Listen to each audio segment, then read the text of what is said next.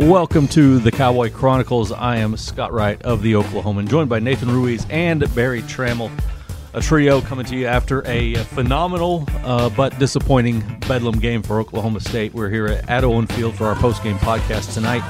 Uh, 48 to 47 defeat for Oklahoma State. Obviously, the uh, the big two point conversion that was unsuccessful, being the uh, the the critical late play that uh, that t- determined this game. But uh, a lot of big plays, both directions that that had a lot of influence on on getting to that point.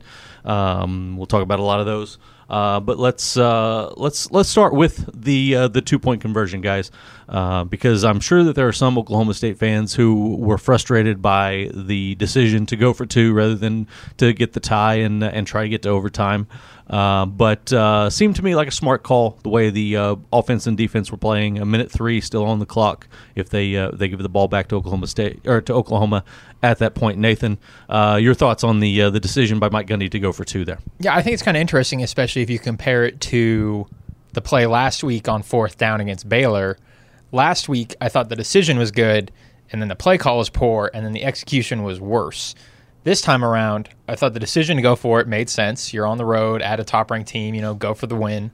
Uh, I thought the play call was good. Uh, X flow river arrow or whatever it exactly. is. Uh, and uh, but then I thought the execution was poor because Tylan Wallace gets open and Taylor Cornelius just makes an awful throw. He throws it in the dirt, two bodies behind him. Yeah. Uh, really never even had a chance. You, we've seen what Tylan Wallace can do with a chance to catch a football. You know, he call you know with with him they're not 50-50 balls. They're 75 25 balls, but he never even got the chance to to do that. So uh, uh, the play call was good. The the decision to go for it was good, but they just didn't execute it. it ends up with uh, the first one point Bedlam game since 1983. So a disappointing one for the Cowboys when they had a chance to lock up bowl eligibility and, and knock off the Sooners, knock them out of the college football playoff race, and, and definitely hampered them in terms of the uh, Big 12 title race. Berry, were you uh, were you at all surprised to see Mike Gundy? Uh, I mean, they there was no hesitation uh, from them in deciding to go for two there. Yeah, I mean that's a, is a clear and easy decision, and we saw it last week in West Virginia, Texas. You know, if the scores if the scores ten to nine, defenses have been dominating. Yeah, maybe you want. Hey, let's let's not try to score against this defense. West Virginia, Texas, it was 41-40. OU, OSU, it was 48-47.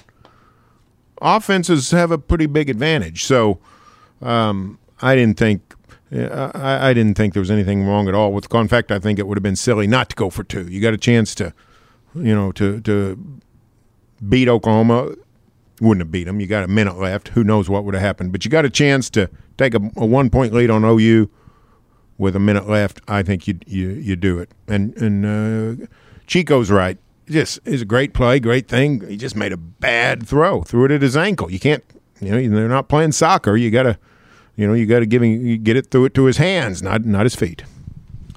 And it's uh, in a, in a way tonight is sort of a, a, good representation of what this whole season has been like for Taylor Cornelius, uh, because he played really well, did some uh, really impressive things, and had a a glaring mistake that uh, that that was that was costly at a, at a at a really crucial time with a wide open, well, not wide open, but an open receiver, uh, and and a, a, throw that he uh, that he makes uh, pretty often. Um, but uh, final numbers: throws for 501 yards, uh, most ever by an Oklahoma State quarterback in the Bedlam rivalry.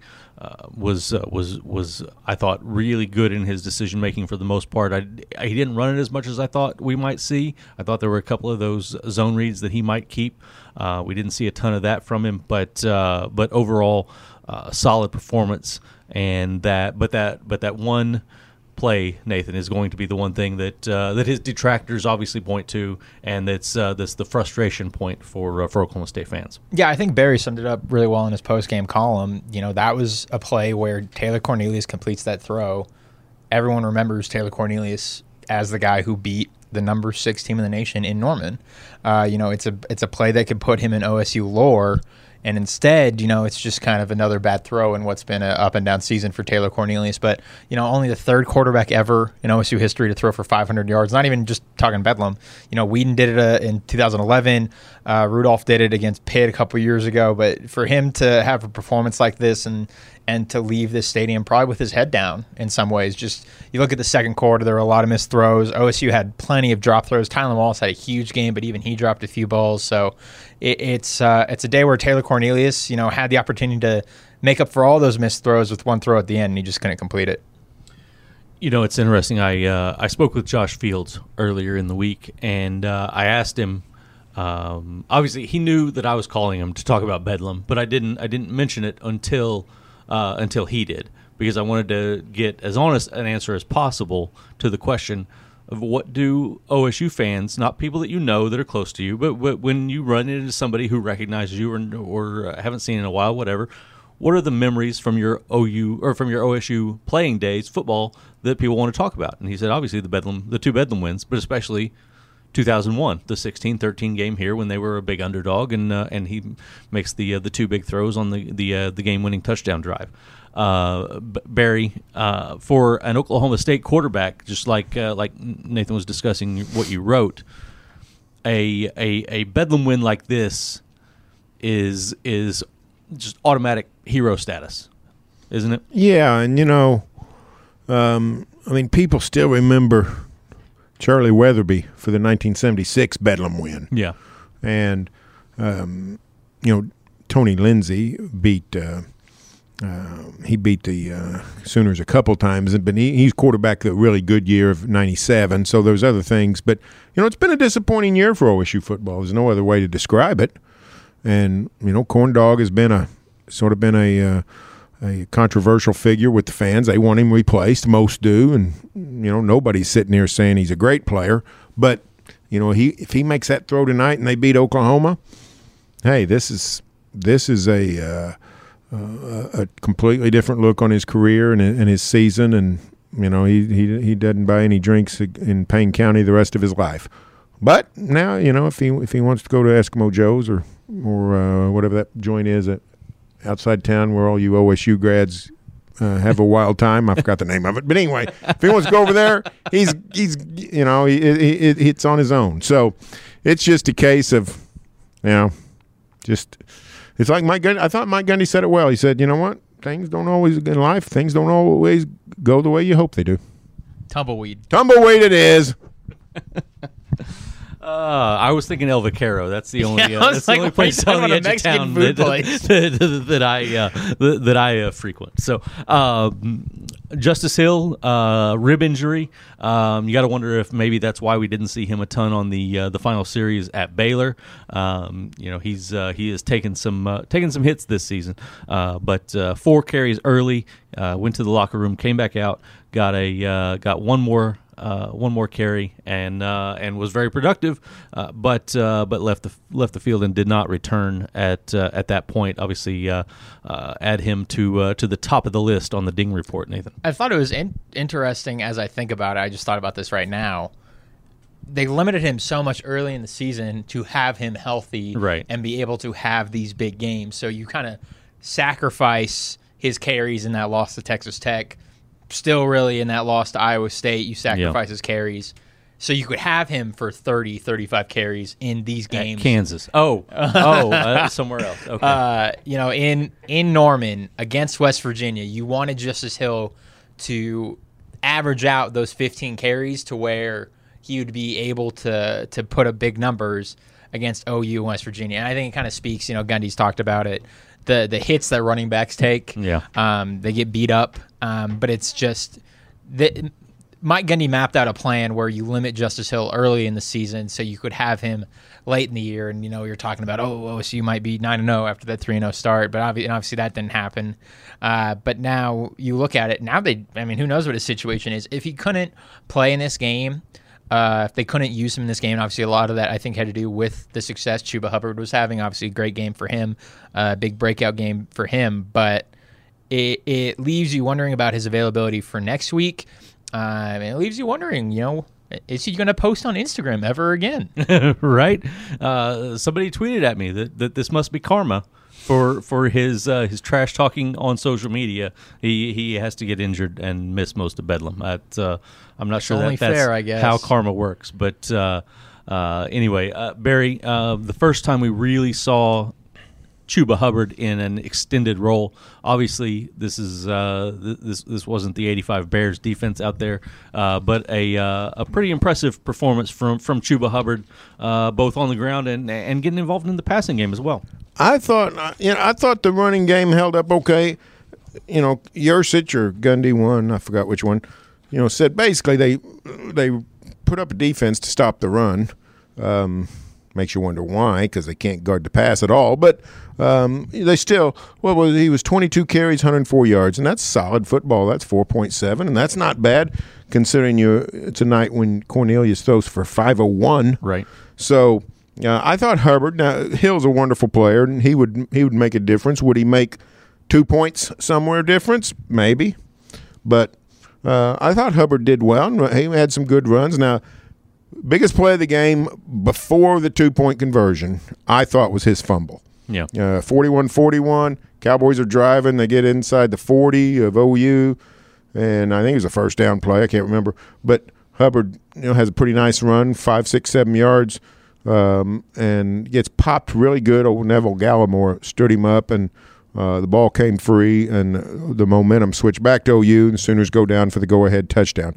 That's really the only mark on Hubbard was that fumble.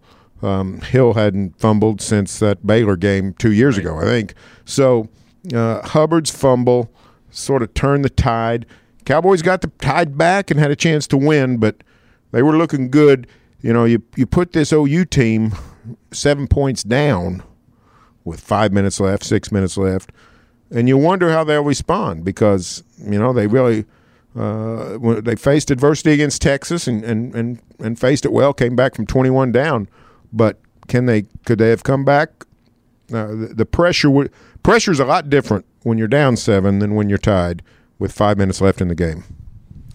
And Nathan, you uh, I know wrote a little bit about this for Sunday's paper, um, sort of comparing the uh, the Justice Hill Baylor game of his freshman year uh, with his uh, his fumbles there to uh, to what Chuba did tonight. Yeah, it's a it's a give and take. Uh, you look at what Justice hit just Justice did two years ago in Waco, uh, rushes for 122 yards in his first career start, and but he fumbles twice, including once like basically at the goal line, and and what's a OSU opening loss in, in Big 12 play in 2016. And then this year, Chuba Hubbard kind of has his breakout game where, I mean, I, he's had big games leading up to this, but this was in this spotlight, you know, and he's bearing the load of it. So, uh, and then he has 104 yards, catches a few passes, and, and still isn't enough because he has that fumble. And maybe that's what kind of looms over as people look back at, at this game and say, oh, yeah, he had that great game, but he fumbled. But it could be the same thing as Justice, where we look back and say that was kind of where it started for him. And we, we don't know what Justice Hill's future holds, but there's a lot of thoughts about him being an NFL guy set up to graduate uh, coming up here soon and being able to uh, get his degree, which is really important to him and his family. And that opens the door for, for Chuba. And he gave credit to JD and LD, which we saw LD Brown get a carry for the first time We since did. the South Alabama game. Didn't really see too much of JD King. He was back there returning kickoffs with Chuba. But it, it it's it looks like it's a pretty solid group if you have a guy like Chuba Hubbard heading it, and you hope that the lesson of holding onto the ball, you know, has the same weight with him as it did with Justice Hill. Right. Uh, and I can't remember who I heard discussing this in uh, in post game when they were talking to Mike Yurcich, but a lot of running backs are going to fumble in that uh, in that situation. The the hit that he took and getting twisted popped, around, yeah. and uh, it was an awkward play. And then uh, uh, Gallimore obviously was uh, appeared to be unconscious for a while and was laying on, on top of uh, Chuba Hubbard's leg, and he was sort of pinned there. And he was in, injured a little bit. He had ice on his knee after the game. Um, a, a strange uh, strange development there, but it was uh, it was the type of play that it's going to be hard for a lot of running backs to hold on to the ball in that situation. But uh, Hubbard, uh, you know, Hubbard stood there and said, "I've got to have two hands on the ball right there," and um, you know, he's uh, he's he's a stand up guy. He's he's I enjoy talking. Those to him. Canadians. Those Canadians. Oh, Canada, as uh, uh, who I can't remember now who uh, who exclaimed that uh, during during the game at one point. Might have been Dave Hunziker on the radio because I was listening Yeah, to I that think, as yeah, well. yeah, yeah. Um, He scored three touchdowns. This is another thing we didn't mention. Chuba Hubbard scored three touchdowns. A lot of them out of the I formation. that's right. The I formation was very productive tonight. I We, think it's been productive. Like I think, except for Chuba had that drop in the Texas game on that pitch, but beyond that, I'm pretty sure that it's like the led to a touchdown every time. Yeah. Um, to uh, to sort of round things up real quick on the the Ding report. I don't know if uh, you know we didn't ask about J.D. King, but he did not play a lot after uh, in the in the second half when uh, when it, we saw L.D. Brown starting to get involved. So uh, curious, maybe something uh, that. Uh, will be worth following up to see what his status is. Um, Dylan Galloway was back at left tackle. Uh, Arlington Hambright and uh, and Shane Richards both missing in action today, and um, was oh I know I know who else I wanted to add to the ding report. Matt Amendola. I think that his his confidence has been dinged. Uh, he's having a, a rough stretch right now. Missed five of seven uh, field goals in the last three games. Missed an extra point that obviously was uh, was crucial down the stretch. So uh, very interesting situation with uh, with him going on right now. This is really a, um, you know, this was this is a game that Cowboys. Uh, if he makes that extra point, Cowboys might win at 49-48. Yeah. Now maybe OU goes for two. You know, if they're if they're up uh, 5 Mhm. um, you know, when they score their last touchdown, you never know. But when you score seven touchdowns, and the other team scores six touchdowns and kicks two field goals, you're supposed to win by one. Instead, OSU that's exactly what happened. OSU scored seven touchdowns. OU scored six, kicked two field goals. OSU lost by one. Yeah. The main culprit that missed extra point. So Yeah. you know that extra points, extra points matter. One thing about the you mentioned Galloway and all those dudes on the offensive line. I thought they played really well on the O line tonight. Yeah. They've been sort of uh, we've been badgering them all year. They haven't played great. Sometimes haven't played well at all. I thought they played really solid tonight. Mostly protected corn dog. The running game was solid. Um, I mean, it's not they're not blocking the Selman brothers, but you know, still, I thought they I thought they had a very very solid game. You know, Mike Gundy called it their best. Uh, he said he thought it was probably their best of the year, and it's uh, it's hard to uh, necessarily argue with him uh, the way that uh, that they played. Um, If your quarterback threw for 500 yards, your offensive line Right. probably had a pretty good game. Yeah, that's uh, that's absolutely fair. So um, let's uh, let's jump to our uh, our bowl projection uh, segment. Obviously, nothing changed in uh, in terms of that sixth win that is still lingering out there. But uh, give me Liberty or give me Cheez-Its. Nathan, where are you going right now with uh, with the Cowboys? Uh, I'm gonna say Cheez-Its. Uh, I was trying to think about the rest of the Big 12. Yeah. because there's a lot That's of a big teams factor at this floating around in that four, five, six win range. Uh, Baylor and TCU next week. Uh, Baylor wins. Um, then obviously they get bowl eligible. If TCU wins, then both of those teams are sitting on five wins. OSU playing West Virginia, and then plays TCU the next week. Kansas State has a tough. Is still capable for Yeah. them, but uh, they barely got by Kansas, so who knows? Um, but yeah, I think OSU. eh, When you look at just today's game, when you look at OSU putting up the fight it did here at Owen Field against Baylor or against OU versus what West Virginia did to TCU, you got to think OSU is going to be favored in that game. But based on what we've seen from OSU as a favorite this year, who's, who's maybe they're better off. Maybe they'll pound West Virginia and get spanked by TCU. TCU. So, uh, but I think uh, right now that's what I'd say. I think they can still uh, they'll get that sixth win. I think this team is is it's been so up and down, but I think if they bottle up part of tonight, I think they'll be fine and get that sixth win somewhere. I think they will as well. Um, I, you know, before uh, during our midweek podcast last week, I said the Armed Forces Bowl, uh, and obviously I didn't expect them to win uh, here tonight, so I'm sticking with that. I think Armed Forces. Berry, you uh, you have any different thoughts? Yeah, now here's the key to me. Um, OSU's got to win one of these two games, and if they win them both, seven five, then you know the be Liberty Bowl or something like that. But if they end, let's say they beat TCU, the key is who wins the Baylor TCU game. If Baylor gets bowl eligible and goes in six and six, then I think the Bears are a good po- uh, candidate for that Armed Forces Bowl. Ah, yeah, Um, and so that would lift OSU to the Cheez Its or wherever. Um, but if Baylor doesn't get there and somebody else does, then I think there's a chance OSU gets slotted into Fort Worth. So that's a that to me that's a key. I think most bowls would prefer OSU, um, But if, if Baylor's not in the mix, the Cowboys could fall if they get eligible. Could fall to that Fort Worth Bowl. Really strange scenario, Berry, that I want to I want to pose to you on uh, on that topic. What if, uh, like Nathan just mentioned, it goes really crazy. OSU gets their sixth win next week against West Virginia, but then uh, TCU manages to get back to uh, to a sixth win. Obviously, the for, the Armed Forces Bowl is in their stadium. Is that at all attractive to uh, to the Armed Forces Bowl folks, or would they rather have somebody coming in? From No, they'd outside? rather have Fort TCU there. They would. Yeah. Uh, the key is does TCU want to go there? I assume Right. not. Right. That's not much of a. Oh, I should I shouldn't say that. The players would much prefer to go to a you know if you had the choice of staying at home or Yes. going to Phoenix for Now, a week, it's yeah. Gary Patterson might say, "Hey, let's have a home game. Right. That'd be fun." So I don't know who's making those decisions. Um, never had to do it around here. We don't have a bowl game. OU and OSU's never had to make that decision. Mm-hmm. But uh, you know, I, I tend to think a lot of uh, the bowls. We've seen it, Boise State and the in the Idaho, uh, famous Idaho Potato Bowl, Hawaii out in the uh, Aloha Bowl, now the Hawaii Bowl, um, all kinds of situations like that. The bowls like to get the local teams.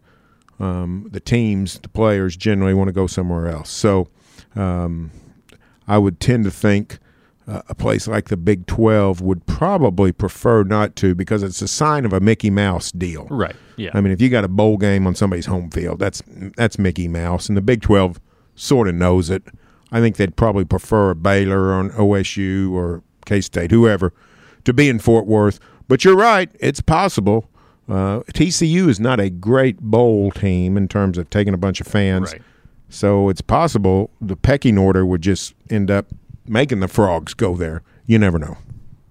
you know, it, you, it, you you mentioned the, uh, the the kind of Mickey Mouse nature of that. It reminds me of when uh, they suddenly decided to start having a bowl game in Boise uh, on the blue turf, and Boise seemed to make it every year before they finally made their, their full rise up and uh, and you know got to the Fiesta Bowl and all of that. But uh, that's what that uh, that sort of makes me think of. Um, you know, we always reach this point in the podcast where uh, I usually just say, "All right, Nathan, what else did I forget?" So we're introducing a new segment.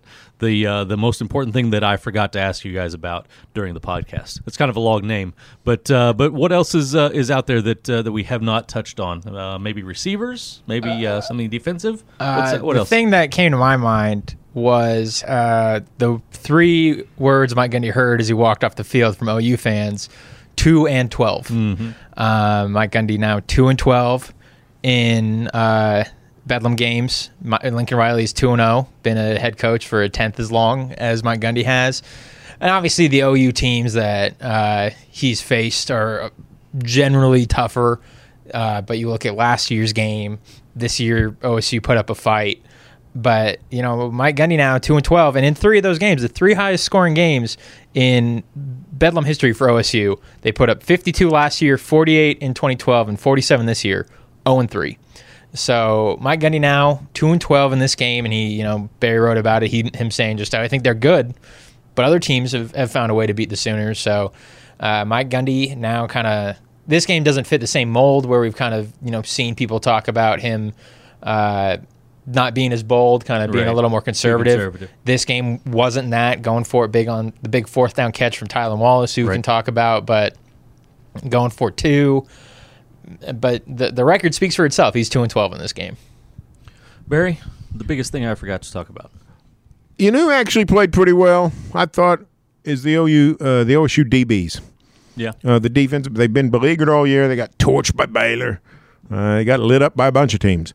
But I thought they played pretty good today. Marquise Brown got loose on two or three wide open type plays, but for the most part, um, they really covered well. Sooners made some plays in the passing game, uh, some circus catches. CeeDee Lamb had a miracle catch on the sideline. Carson Meier, the fullback, had a great catch. But for the most part, they were really covering the guys. And here's how you know it Kyler Murray sat back in that pocket a few times, just sort of sitting there looking for somebody Right. to to get to to throw to, and there were there wasn't anybody, and the Cowboys were containing him to some degree, and and then the pocket collapsed. So I thought that was an encouraging sign because I mean the Sooners scored forty eight anyway.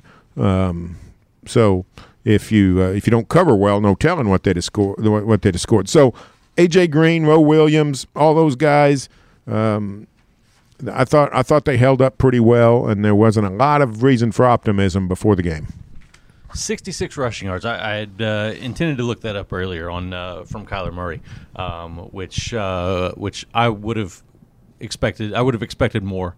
Um, During against- the Kansas State game, I said he was going to run for 250. Yeah, I think that's I, I think that's right. But uh, yeah, the scramble game in particular was uh, was not really there yet. He did have a, a couple of big runs.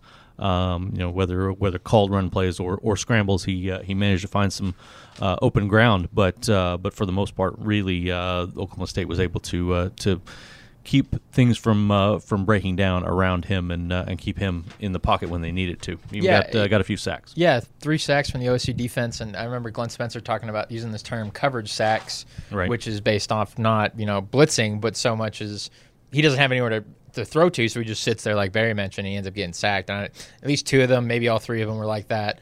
Um, I couldn't help but think about uh, Chris Riley. Who I, I wrote about back in June after the MLB draft, uh, the scout for the A's who scouted Kyler Murray and uh, also is an OSU baseball alum.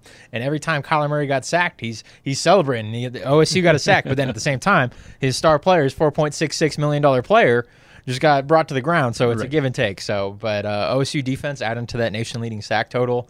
Obviously, the back end of that hasn't been perfect, but they played like Berry, so they played really solidly today in that secondary, given the competition they're going up against. Kenneth Edison McGruder uh, getting in on the uh, the sack game. Um, I thought he played uh, pretty well from uh, from what I could tell. Um, you know, he's been a guy that hasn't been on the field a ton uh, the last couple of weeks. You know, it looked like he had uh, had maybe gotten injured uh, a few weeks ago. Uh, I think that was at Kansas State when he was uh, uh, went off the field for a little while. Had came back with an ankle pretty heavily taped. So um, maybe that had been slowing him down a little bit, and Kolby Peel was uh, was was playing at, at a you know uh, a better percentage uh, health wise. But um, McGruder, I thought played played really well. Uh, the uh, the guys that uh, that I uh, I think that I forgot to talk about the be- uh, the most were uh, Tyron Johnson and Tylan Wallace. absolutely. Tylan Wallace goes for 220 yards on 10 catches. Uh, Tyron Johnson goes for uh, 112. 36? 100, uh, 112. Well, We have a, a we have a, a- we have two piece packets in here. right here, so we should uh, we should- we should- 128. 128 I was closer than you were. On Without- on 11 catches. Yep, Uh, and one for a touchdown, and then he threw up the X afterward. That's right, he did. He threw up the X uh, and uh, and uh, with some significance, more even more significance than I gave him credit for. Yeah, you know he's a New Orleans cat, and he, uh, he's a Saints fan, and Dez just signed there. Obviously, he uh, got hurt, but he wanted to throw it up for Dez.